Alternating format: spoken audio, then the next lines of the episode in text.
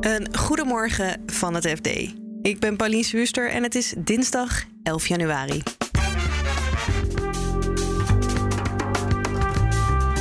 De cryptomunt Tether is een groot risico omdat we niet precies weten of de dekking van de munt wel solide is.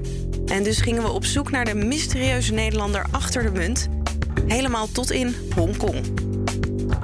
En in de education technology, de edtech, valt veel geld te halen van investeerders. En dat komt onder meer omdat ze in China de techsector harder aan zijn gaan pakken. En de stuur zeggen dus wel, ja, daar liggen kansen voor de Europese markt, omdat dat geld ook hier naartoe kan sluiten. Dit is de dagkoers van het FD. Toezichthouders vrezen dat Tether de Lehman Brothers van de cryptowereld wordt.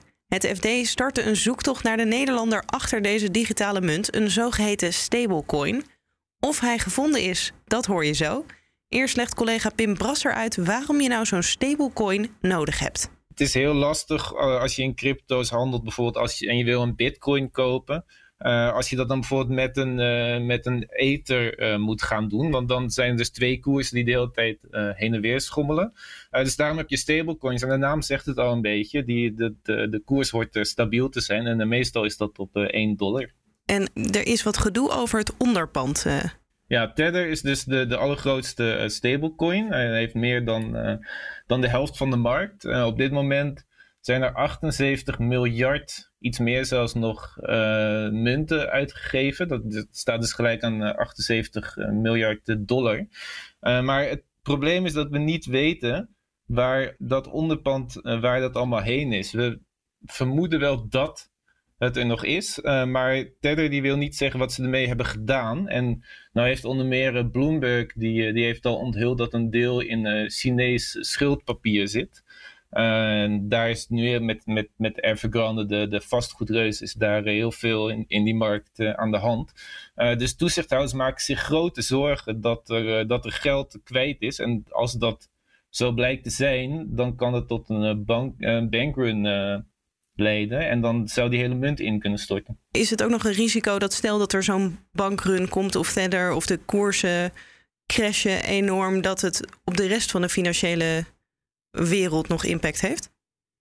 Ja, zeker. Ja, de, de, de cryptomarkt is enorm geworden. Um, ik, ik weet het even niet uit mijn hoofd, maar, uh, want de, koersen fluctueren nogal. Maar hij heeft in ieder geval boven de 2000 uh, eh, miljard gestaan, de totale waarde van alle cryptomunten.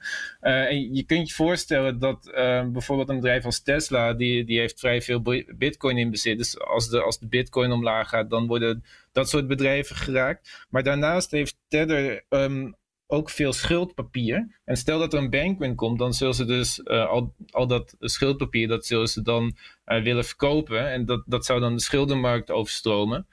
Uh, en dan heb je dus kans dat dat schuldpapier weinig tot niets meer waard wordt. Dus op die manier kan het ook in andere financiële markten kan het, zeker doordreunen. Reden genoeg om de man daarachter te zoeken. In ieder geval een van de mannen daarachter is een Nederlander. Jean Ludovicus van der Velde. Wat weten we over hem? We weten uit de, de Paradise Papers, eh, dat, uh, dat zijn van die gelekte offshore documenten. Uh, daaruit weten we dat hij 58 is. Hij komt uit Arnhem en hij heeft ook een inactieve LinkedIn-pagina waar, waar wat dingen op staan. hij woont sinds de jaren 80 woont hij al in, in Hongkong.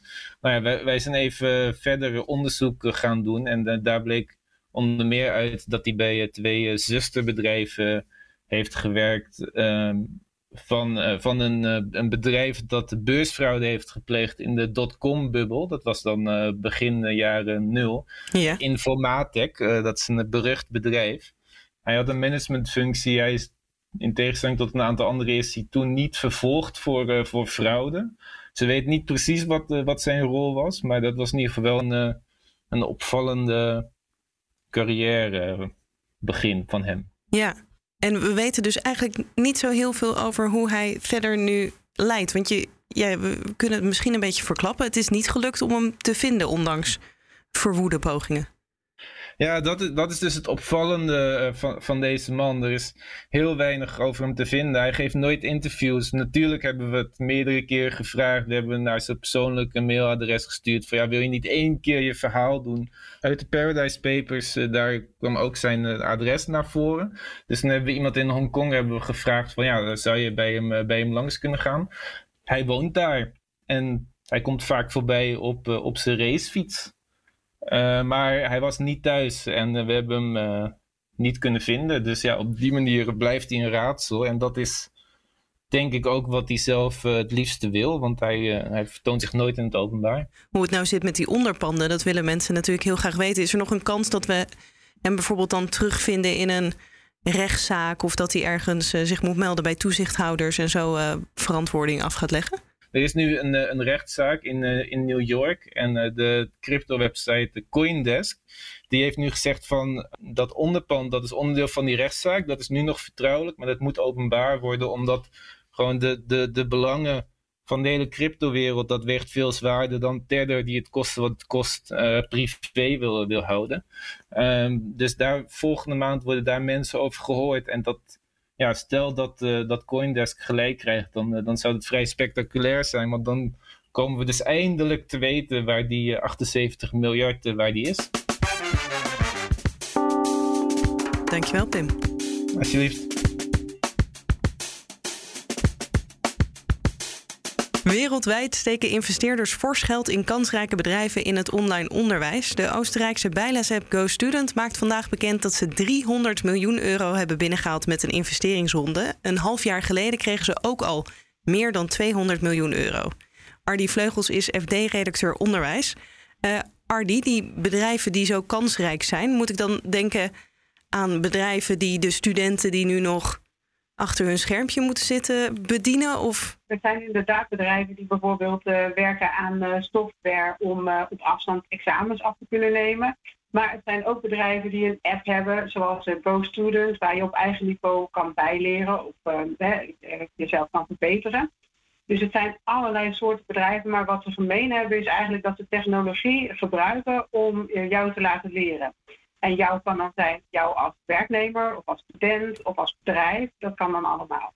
Ja, en ik begrijp dat uh, Europa echt wel een groeimarkt is voor deze ja, edtech, noem ik het volgens mij, hè? education technology.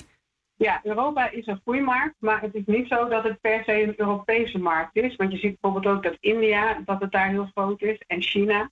Alleen in China zijn een aantal ontwikkelingen geweest uh, waardoor de investeringen daar minder worden. De Chinese overheid heeft daar ingegrepen, wilde meer grip krijgen op die bedrijven.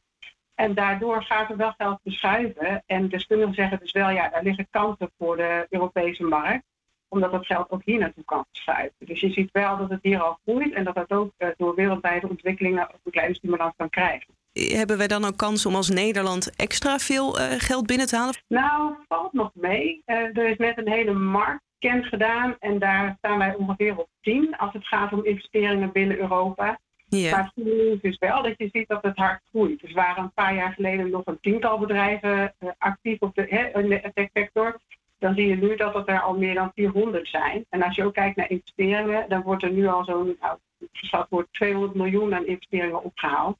Dus dat is echt heel snel aan het toenemen. En dat zie je ook uit de, de interesse van investeerders. Die gaan ook steeds meer uh, zich bemoeien met die tech sector. Dus je ziet wel dat Nederland echt groeit. Ja, en is het dan zo dat dit een tijdelijk fenomeen is? Dat straks als ooit de wereld nog weer uh, meer fysiek wordt, dit ook weg gaat gaan? Of zien ze dit wel als een blijvend iets? Nee, ze zien het echt als een blijvend iets. Je hebt dus corona, waardoor we allemaal op afstand moeten leren. Maar daarnaast heb je andere actuele ontwikkelingen, zoals leven lang leren. Je ziet dat de overheid daar ook steeds meer in investeert. Dat jij als werknemer opleidingsbudget kan aanvragen om zelf bij te scholen. Maar je hebt daarnaast ook nog te maken met een, sector die steeds weerbaarder moet zijn. Je moet steeds meer om en bijscholen om uh, bij te blijven op de ontwikkelingen op de markt. En dat zien bedrijven ook. Dus dat om en bijscholen op zich is ook al heel belangrijk geworden. En daar maken ook bedrijven steeds meer budget voor vrij om dat goed te doen.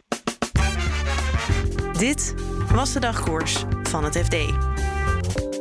Op fd.nl lees je meer over deze onderwerpen en volg je het financieel-economisch nieuws.